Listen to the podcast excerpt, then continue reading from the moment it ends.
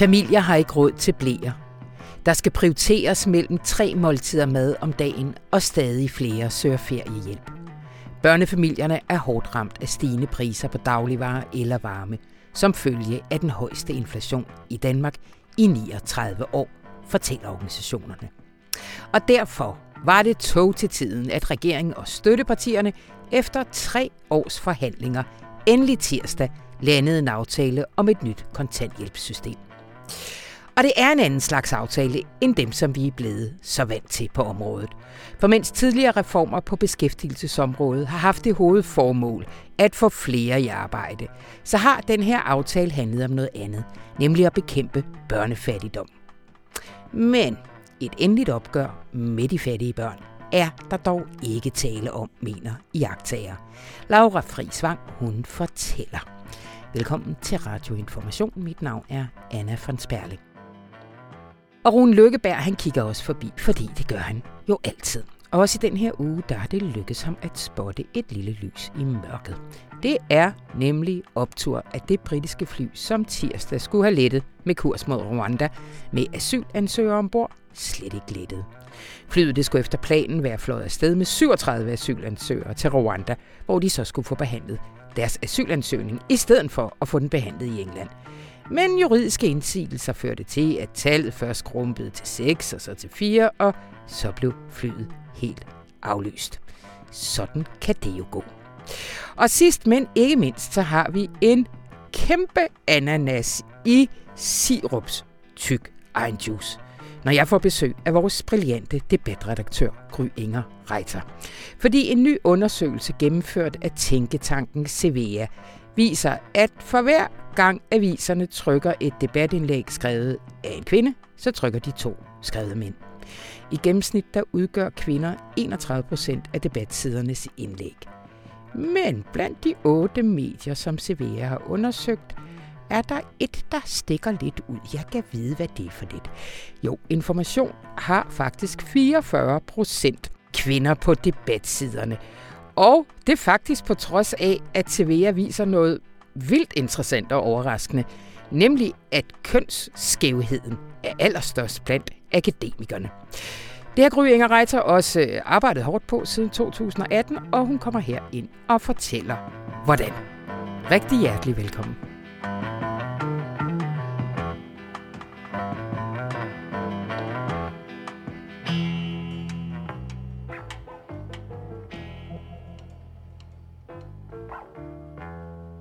2020 levede 56.600 børn i Danmark under lavindkomstgrænsen, ifølge Arbejderbevægelsens Erhvervsråd. Det tal kan være gået lidt op, det kan være gået lidt ned. Velkommen til dig, Laura Frisvang.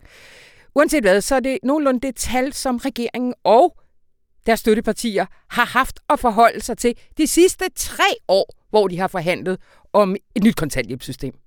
Lige præcis. Øh, fordi da regeringen kom til magten, sagde de fuldstændig specifikt, at de ville være den regering, der afskaffer børnefattigdom i Danmark, og den her aftale er selvfølgelig helt øh, grundlæggende i det. Hvorfor fanden har det taget så lang tid? Ja, det er der flere årsager til. Det er et godt spørgsmål. Først så, øh, altså, det er jo vigtigt at sige, at det var jo virkelig noget, som øh, støttepartierne gik til valg på, og ja. som øh, som de krævede af en socialdemokratisk regering, altså netop det her opgør med børnefattigdom, og det var jo også et, et tidspunkt, kan man sige, øh, i 2019, hvor at der var øh, velstand, og det, det gik rigtig godt i samfundet, og så var det helt utroligt påfaldende at se, at den her gruppe af børn, øh, som lever under lavindkomstgrænsen, bare steg og steg, hvilket jo en til en skyldes, at man har indført over de seneste mange år de her fattigdomsydelser, som man øh, som nogen kalder dem, mm-hmm. men som mhm. jo er øh, lave ydelser øh, til kontanthjælpsmodtagere. Ikke? Altså den her meget omskældte øh, omskældte, omdiskuteret øh, integrationsydelse, øh, målrettet flygtninge og indvandrere, og så kontanthjælpsloftet, som sætter en, en meget lav grænse for, hvor meget man kan modtage i ydelse som kontanthjælpsmodtager. Så det var jo ligesom baggrunden for, at, at, øh, at det skulle man ligesom politisk gå ind og, øh, og sætte en stopper for. Og grunden til, at det så øh, har været så svært for støttepartierne at nå til enighed med Socialdemokratiet, øhm, er fordi, at øh, Socialdemokratiet på den ene side også har haft det meget store opmærksomhedspunkt, at øh, en aftale ikke måtte betyde, at børn af ikke-vestlige indvandrere, mm. flygtninge, øh, fik markant mere, end de har i dag. Øhm, og det kan man sige var lidt, det stemmer ikke rigtig overens med at skulle øh, lave et opgør med børnefattigdom, når det især er den mm. specifikke ydelse, som har skabt den her øh, børnefattigdom, og især den meget dybe, dybe fattigdom, mm. som, som vi har set i Danmark over øh, de seneste år.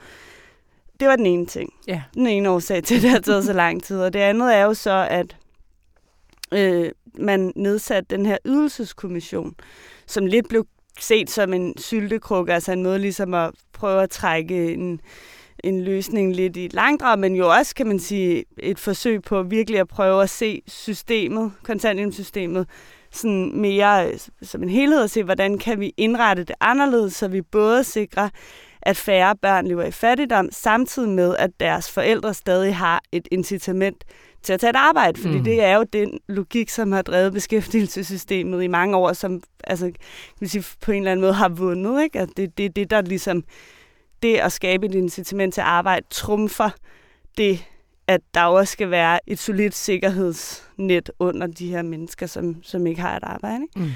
Øhm, og den brugt lang tid på at arbejde, den ydelseskommission, og blev, blev udskudt igen og igen, når der var corona og sådan noget. Den kom så sidste år, og så er det så taget et år siden de anbefalinger kom frem for, for støttepartierne, så på baggrund af dem og, og noget andet, og så at nå frem til noget. Ikke? Mm.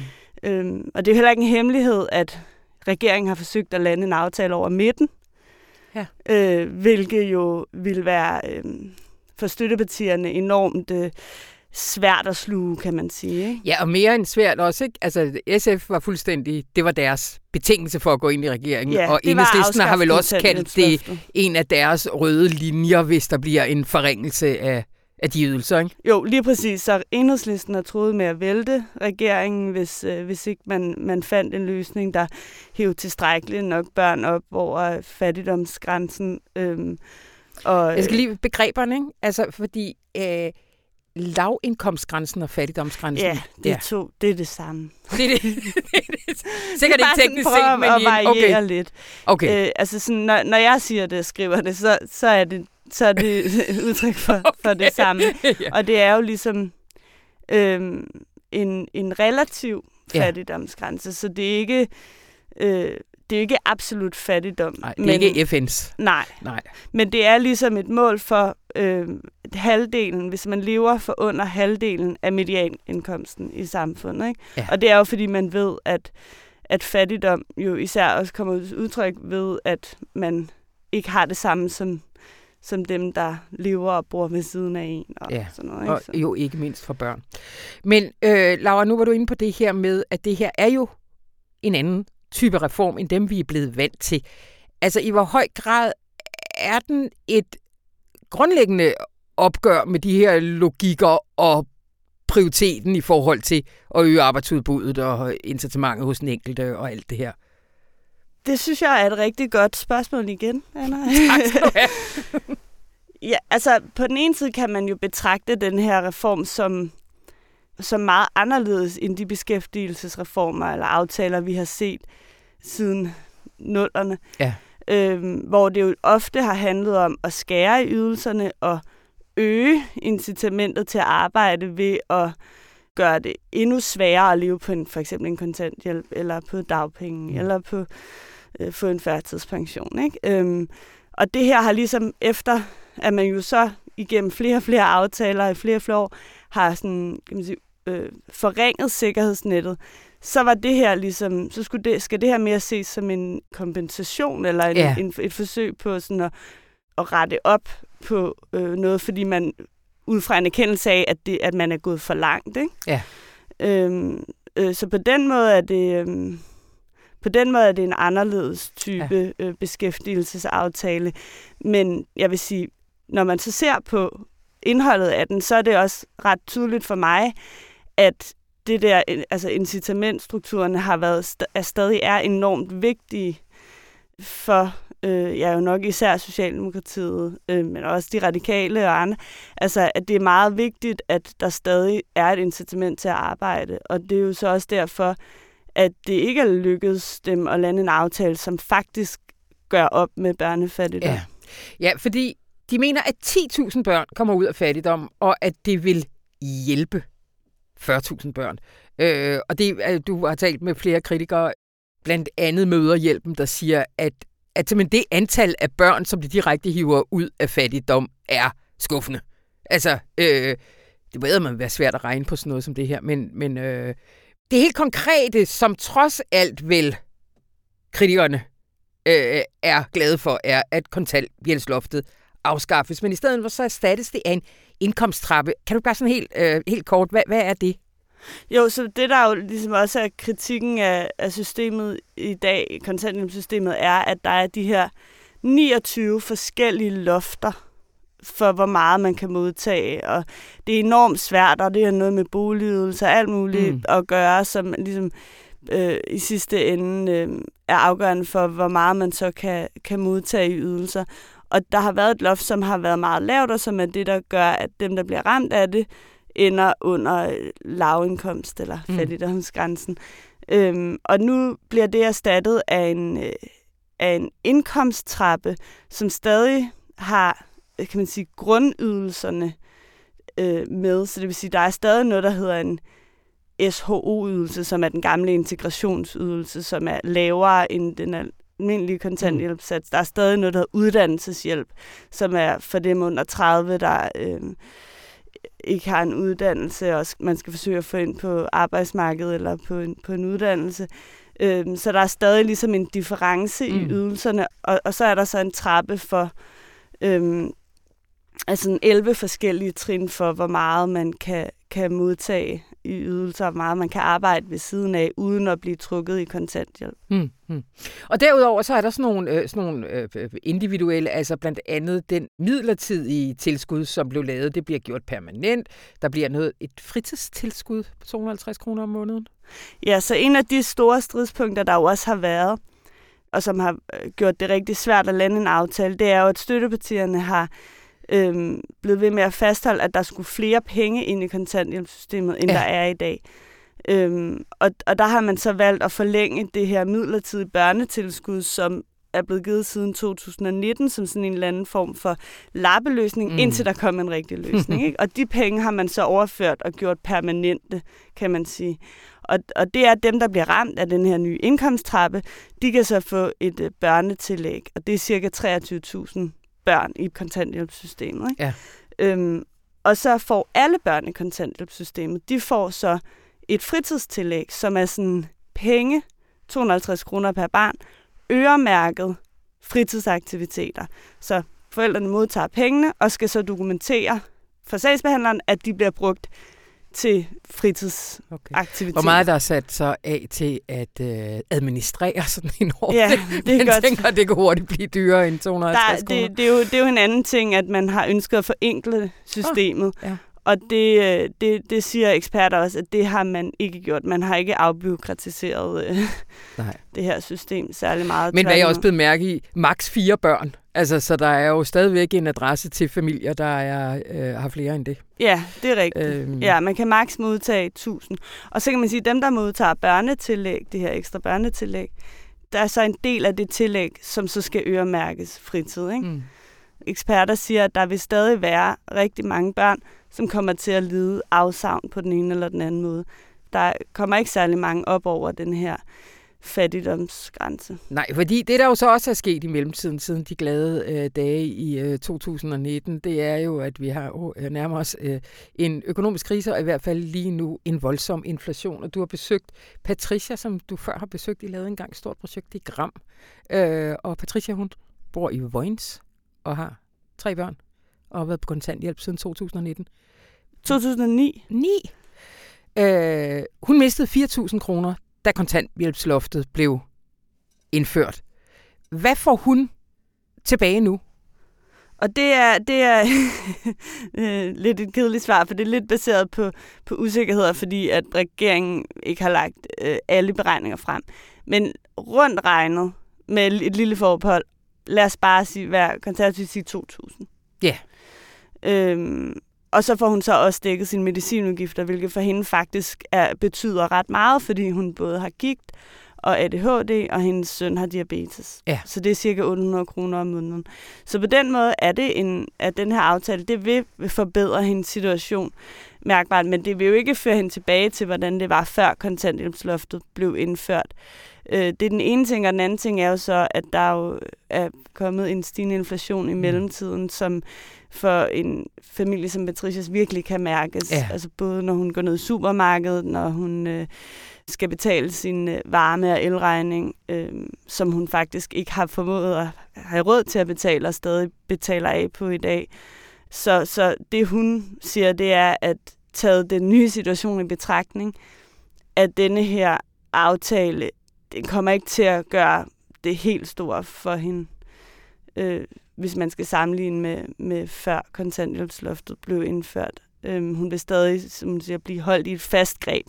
Mm. Øhm, og så kan man sige, det er jo også, så kan man sige, inflationen, det, det er jo noget konjunktur, og det er jo ikke strukturelt på den måde, men der er jo også nogen, der mener, at de her stigende priser måske er kommet for at blive, og Ja. man regulerer jo ikke overførselsindkomsterne efter inflation på samme måde, som man måske vil gøre med løn via Nej, ja. overenskomster og sådan noget. Ikke? Ja. Så, så på den måde vil det, det vil ramme øh, folk på overførselsindkomst Mm. rigtig hårdt, at inflationen Og på den måde bliver løsningen nødvendigvis jo også politisk. Øh, så det kan jo godt være, at øh, Socialdemokraterne heller ikke har hørt det sidste til børnefattigdom i denne omgang. Man kan sige, at øh, det, hvis, hvis du spørger mig, altså enhedslisten er allerede ude at sige, at det er et skridt på vejen, og vi vil stadig øh, kæmpe benhårdt for at afskaffe fattigdomsydelserne.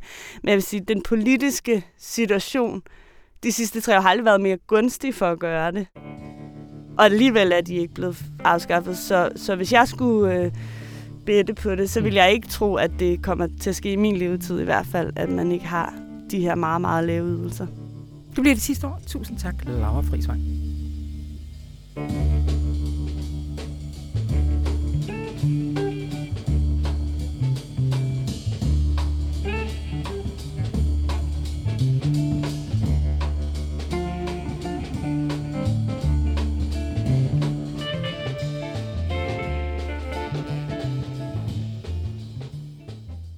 Hej Rune. Hej Anna. Har du en opper til os? Jeg har en opper, og det er sådan en uh, rigtig destruktiv opper, og det skal vi også nogle gange. uh, fordi uh, Boris Johnsons uh, konservative regering har jo længe pralet med deres planer om at lave ikke bare et modtagecenter, men en hel sagsbehandling. Altså en del af den britiske stats sagsbehandling skal foregå i Rwanda. Og de er blevet ved med at prøve at sende øh, asylansøgere derned. Mm. Og UNHCR og EU og FN, alle mulige instanser har klaget over det. Der har været enormt mange civile protester. Der har også været en fuldstændig vidunderlige protester fra embedsfolk i den britiske regering, Mhm. som har sat sådan nogle, øh, som har sat sådan nogle øh, skilte op, hvor der står Refugees Welcome, og som har gjort grin med, at mm, Paddington the Bear skulle sendes til Rwanda. Så der har været sådan en enorm mobilisering imod det. Øh, og så i den her uge, tirsdag, der kom der en dom fra den europæiske menneskerettighedsdomstol, som siger, at det skal undersøges, om det overhovedet er forsvarligt at sende folk til Rwanda, om myndighederne kan håndtere det, om hvordan sundhedsforholdene er, hvordan menneskerettighedsforholdene er i landet. Og det er en kæmpe optur, at sådan en kolossal mobilisering på alle niveauer, altså lige fra den yderste venstrefløj til de mest konservative embedsfolk, at den kolossale mobilisering faktisk får held til at få bremset det der vanvittige og ekstremt usmagelige projekt. Kæmpe optur. Det er simpelthen en kæmpe optur. Og jeg ved godt, man kan sige, at, at det der med at udlicitere sagsbehandling for asylsøgere, at det hele handler om, at vi har nogle rettigheder, der gør, hvis du banker på vores dør, og du har et legitimt krav, Mhm. mm-hmm. så skal vi, eller et legalt krav, så skal vi lukke dem ind. Det er, ligesom, det er flygtningekonventionen. En hjørnesten i vores civilisation. Og hvad gør man så, hvis man stadigvæk vil være et pænt land, men man ikke vil have de mennesker? Så flytter man døren så langt væk, og overhovedet muligt, så det ikke er vores egen dør, de banker på. Og EU gør det jo i forvejen med Tyrkiet og med Libyen. USA gør det med Mexico. Men der er bare noget fuldstændig ekstremt over at sende det 6.500 kilometer væk fra England til Rwanda. Og det er klart, at det påkalder sig også en vis interesse i dette lille kongerige, Ja. fordi vores socialdemokratiske øh, regering, som indimellem kalder sig progressiv, de er jo voldsomt inspireret af den her, af den her rabiat nationalistiske konservative regering i, i Storbritannien. Så det her øh, nederlag er fuldstændig fantastisk. Øh, hvor ligger den, øh, de danske planer? Er det stadigvæk bare på, på idéniveau? Ja, der er jo voldsom protest. Der er jo, vold, der er jo voldsom politisk turbulens omkring dem, fordi de radikale venstre ikke vil være, ikke vil være med til det. Men det er jo en model, der... Altså, det er jo ikke mere på idéniveau, end at det er en model, der minder om den britiske, ja. hvor man faktisk vil have sagsbehandling i Rwanda. Og det er, der er jo noget helt bizart over, at vi først er en del af et kæmpestort koloniseringsapparat ude i verden. Så trækker vi os tilbage og siger, det må I virkelig undskylde. Kolonisering, det var godt nok noget lort. Nå. Og så kommer folk med vores land og siger, det vil vi fandme ikke tage imod. Og så gider vi ikke engang selv behandle sagerne, og så flytter vi dem så ned til dem igen bagefter. Jeg synes simpelthen, det er at vende civilisationen på hovedet. Ja, det er så frygteligt. Men er det alene tosset at tænke en eller anden form for sagsbehandling i nærområderne? Jamen, jeg synes, at hele, altså fuldstændig fundamentalt, så er flygtningeproblematikken jo virkelig. Og konflikten mellem, at der er nogen, der har behov for beskyttelse, som kommer udefra, og der er nogen i vores lande, som ikke vil dele deres, deres samfund med, med alle mulige. Det er jo en virkelig eksisterende mm. Konflikt. Men det er også en konflikt, som ligesom kræver, at man laver nogle bæredygtige internationale løsninger, fordi sagen er, hvis alle gjorde som Storbritannien. Mm. og alle gør, som Danmark er i gang med at gøre, så falder hele lortet jo sammen. Altså, man kan kun være en bisse på den der egotripper-agtige måde, fordi alle de andre ikke er det. Så det er simpelthen, altså, det er et virkelig et eksisterende problem, men det her, det er en ego-løsning, og den underminerer mulighederne for at lave nogle stærkere kollektive løsninger, fordi det er klart, at så vil, der findes jo folk i hver eneste land, som vil sige, hvorfor fanden skal vi overhovedet åbne døren for dem, når de kommer, og kan I ikke bare banke på en anden dør? Mm. Og se, det kan godt lade sig gøre i Storbritannien. Så det der med, at forbilledemodellen, den falder. Nu må vi jo se, hvor langt den falder, for mm. der, er jo også, der er også det andet scenario, som, som Boris Johnson selvfølgelig truer med. Det er at opsige alle konventioner og, og, og skide på det. Så vi er alle sammen på nogle balancer, Ja. hvor vi gør ting, der er ekstremt bisset for at opretholde vores, vores egen humanisme herhjemme. Det her det er bare så ekstremt, og det Mm. underminerer muligheden for, at man kan lave en eller anden form for fælles minimal humanisme, som vi alle sammen er interesseret i. Tusind Og tak. at det falder, skal vi sige det sammen? Ja, vi siger det. Optur!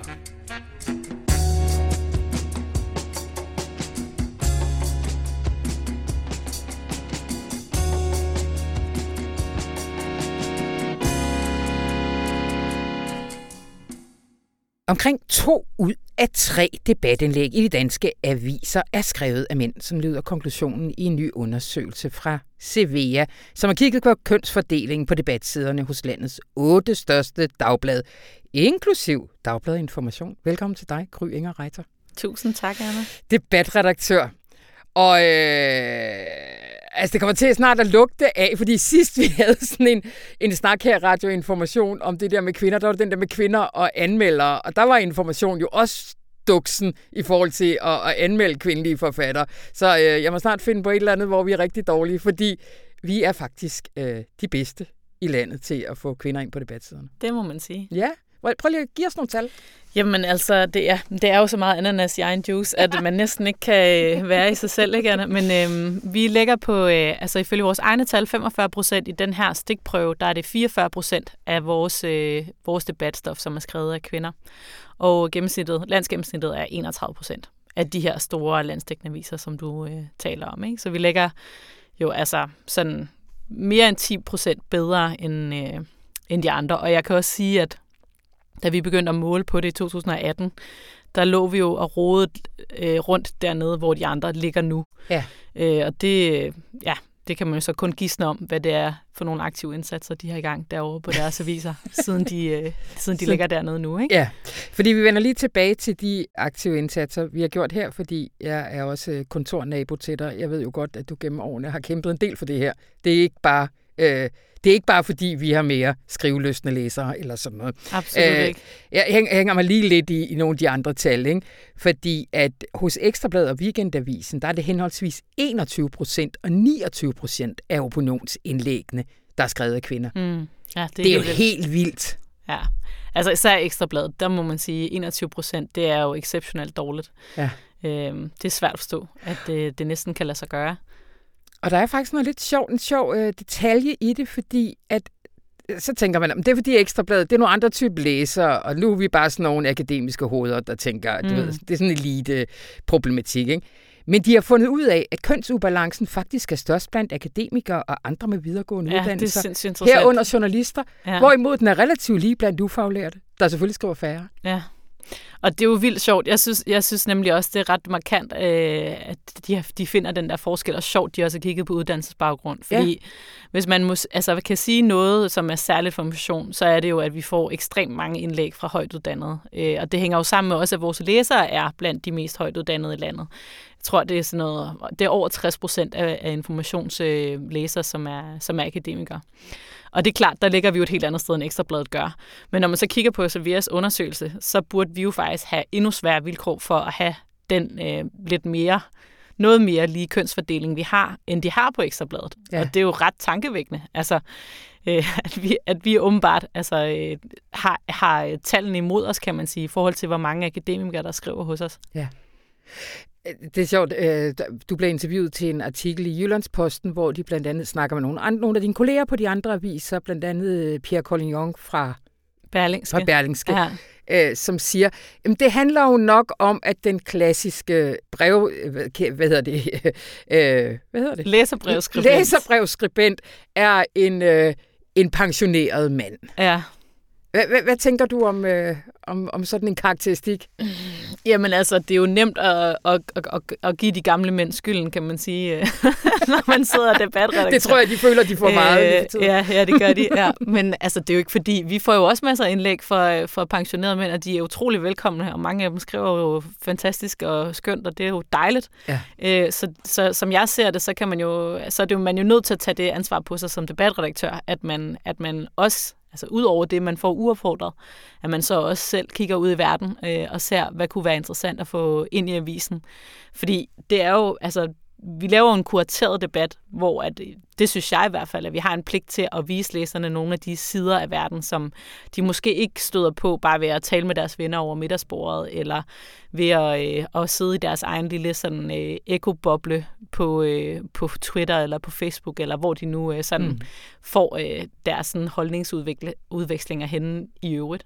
Så mm. altså det der med at gå ud og sådan præsentere folk for noget, som er markant anderledes end det, de sådan ellers støder på, det synes jeg egentlig, vi har et stort ansvar for. Mm.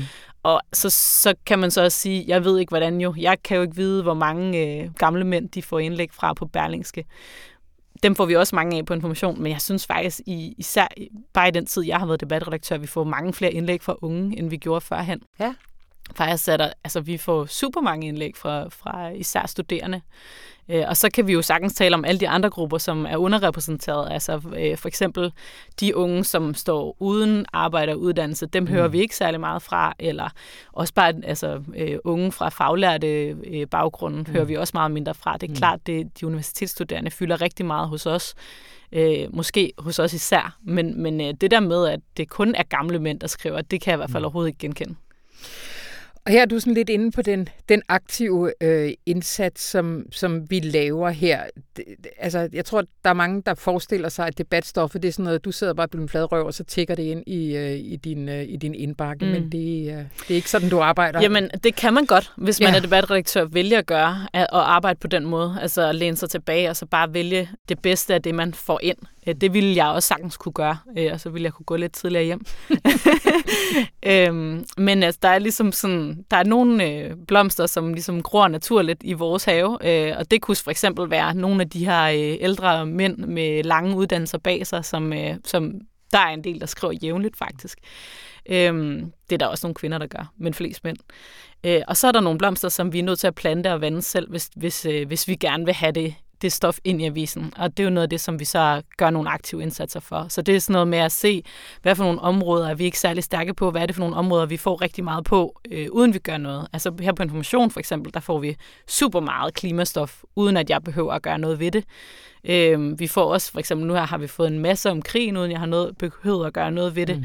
Øh, og så er der nogle emner, som, som man skal gøre lidt mere for selv at, at stampe de gode indlæg op af jorden på. Og, så man kan jo vælge at gøre begge dele, kan man sige. Og det samme også i forhold til, at man kan vælge at tage til takke med en dårlig repræsentativitet, øh, hvis man bare tager ud fra det, man får uopfordret, eller man kan vælge at udfordre sig selv og sige, det tror jeg faktisk godt, vi kan gøre bedre, hvis vi løfter nogle stemmer ind i debatten, som ikke ligesom bare tænker, at øh, jamen, jeg sender der bare noget ind, for selvfølgelig vil de gerne have mig, men som har måske har brug for lige at, øh, at blive inviteret indenfor, ja. før man kommer afsted. Ikke? Altså, der er jo flere... Øh går ud fra, at der er en række forskellige grunde til, at de indlæg, der bare kommer ind i indbakken, øh, primært øh, kommer fra mænd. I artiklen der bliver der nævnt, at det er fordi debatten er hård, tonen i debatten er hård. Man gider simpelthen ikke have så mange tæsk på de sociale medier eller i kommentarsporene bagefter. Men er det, er det, er det bare det? Eller, eller hvad, hvad jeg synes, du? det er vildt svært at sige. Jeg, ja. altså det, jeg tror, at det der spiller en rolle, og det synes jeg også, at det, øh, der er nogle undersøgelser, der har ligesom fået afdækket, hvad omfanget er af, af hvad kan man sige, af alt muligt øh, ikke særlig behagelig øh, sådan efterkritik, folk kan få på sociale medier, og, og også viser, at, der er, at det måske især rammer kvinder og minoriteter. Ja. Øh, og, og det vil være mærkeligt, hvis det ikke påvirkede billedet i hvert fald en smule. Øhm, jeg tror også, der er nogle andre, altså alle mulige andre strukturelle udfordringer. Også bare sådan nogle ting, som hvis jeg så faktisk rækker hånden ud til, til en kvinde og spørger, kan du, øh, kan du skrive noget om det her, så kan det være, at hun siger sådan, det vil jeg gerne, jeg kan nå det i weekenden.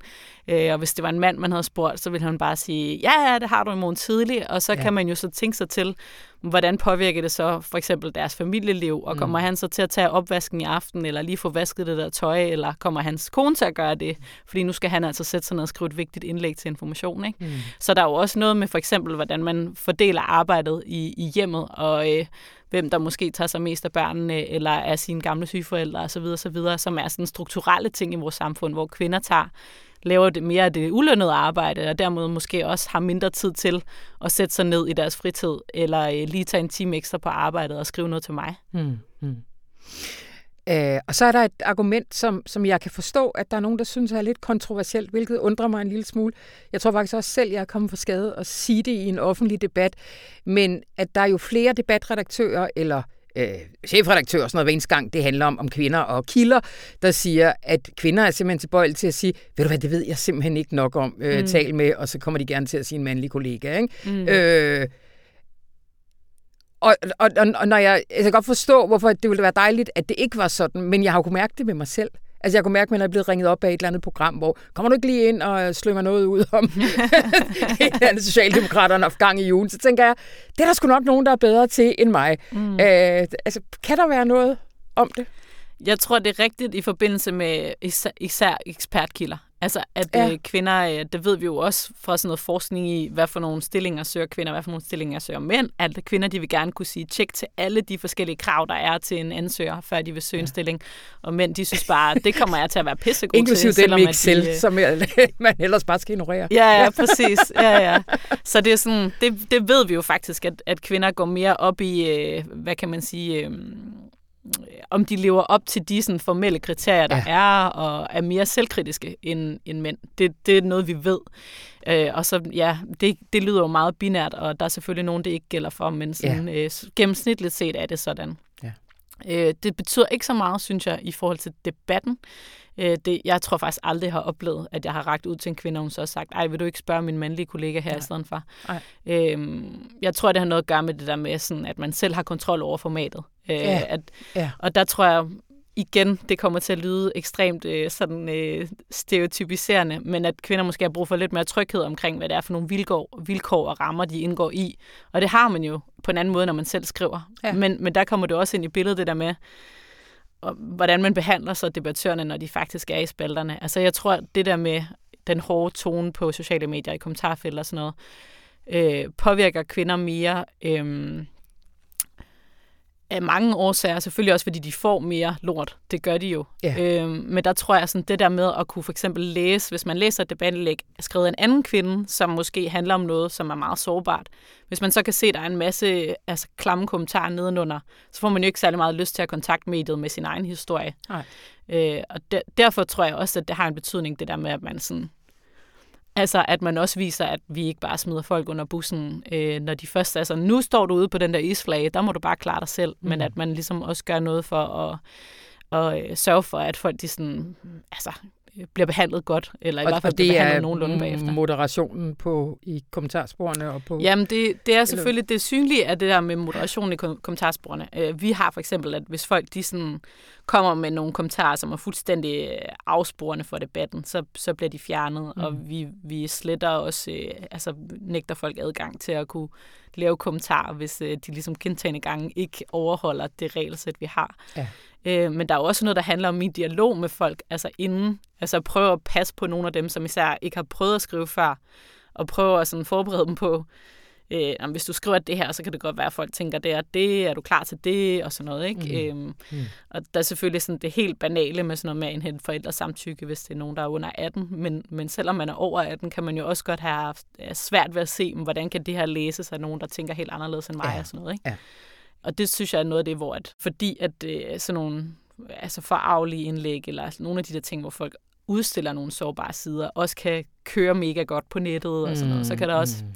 Nogle gange være en tendens til, at man netop stiller folk ud på den der isflage meget alene. Ikke? Ja. Og det kan jeg godt forstå også måske skræmmer nogle andre fra så overhovedet at, at deltage. Grø... Hvad var det, du sagde? 44-45 procent? Er det der, vi skal ligge? Eller har du ambitioner om, at vi er helt 50-50? Øhm, altså jeg vil gerne højere op end, mm. end 45 procent. Øh, jeg synes ikke 50-50 er et ideal nødvendigvis. Nej. Altså fordi der er så meget sådan, øh, altså der er så mange alle mulige strukturelle ting, som vi skal overkomme for at, at kunne ligge bare der, hvor vi gør i dag. Øh, og det skal jo helst heller ikke, øh, altså det må jo aldrig gå ud over kvaliteten. Nej. Og det er jo hele tiden sådan, det er jo også det, som der er nogen, der vil sige sådan, men det kan de kun gøre, hvis de ignorerer nogle gode indlæg for nogle mænd, eller et eller andet, eller tager den næstbedste, fordi det er en Mm, kvinde, eller mm. sådan nogle der ting. Ikke? Og det synes jeg ikke, vi behøver nu. Øh, men hvis jeg skulle have et ideal om, at jeg skal ramme 50-50 Mm. altid, så, øh, så tror jeg, vi vil komme til at fokusere for meget på, på køn. Og det er jo trods alt ikke det, folk har mellem benene, men det, der står på papiret, som Ja. er det vigtigste. Og en anden indvending kunne jo være, hvis vi fokuserer på køn, skal vi i gang med at fokusere mere på etnicitet, mere på klasse, mere på uddannelsesbaggrund. Ja, altså klasse- og uddannelsesbaggrund er det, jeg er mest optaget af, Ja. at, at de ting, du nævner der, øh, fordi der er virkelig nogle store grupper, der er markant underrepræsenteret. Det er jo meget svært at måle på. Ja. Øh, så sådan, Ja. man kan sige, vi har jo bare i vores system, at man skriver op, er det en mand eller en kvinde. Øh, vi har faktisk også en øh, non-binær kategori, Mm. men det er trods alt kun tre, hvor hvis du skal til at måle på uddannelser, så bliver det bare et kæmpe show. Og det er Ja. ja. ikke alle, der skriver til os, hvad for en uddannelse de har, og det kan man ikke afkode på samme måde som et, om et navn er et pigenavn eller Mm. et drengenavn og sådan noget. Så det er meget svært at måle på, og når det er svært at måle på, så er det faktisk så svært at fokusere på. Øh, Og det er også derfor, min pointe er, at det første, man er nødt til at gøre, hvis man egentlig som debatredaktør gerne vil være med til at tage ansvar, det er, at man bliver nødt til at måle på det. Hvis ikke man sådan, altså, holder sig selv op på de måltal, så kommer der ikke til at ske noget. Den opfordring her med givet videre. Tusind tak, Gry Inger Reiter. Selv tak, Anna. Og det var alt, hvad vi havde valgt fra denne uges aviser. Gå ind på information.dk og find meget, meget mere. Og meld dig så også til vores nyhedsbrev, hvis du har lyst til det. Mit navn det er Anna von Sperling, og programmet det var klippet af Anne Pilegaard Petersen. Og må du så have en rigtig vidunderlig weekend.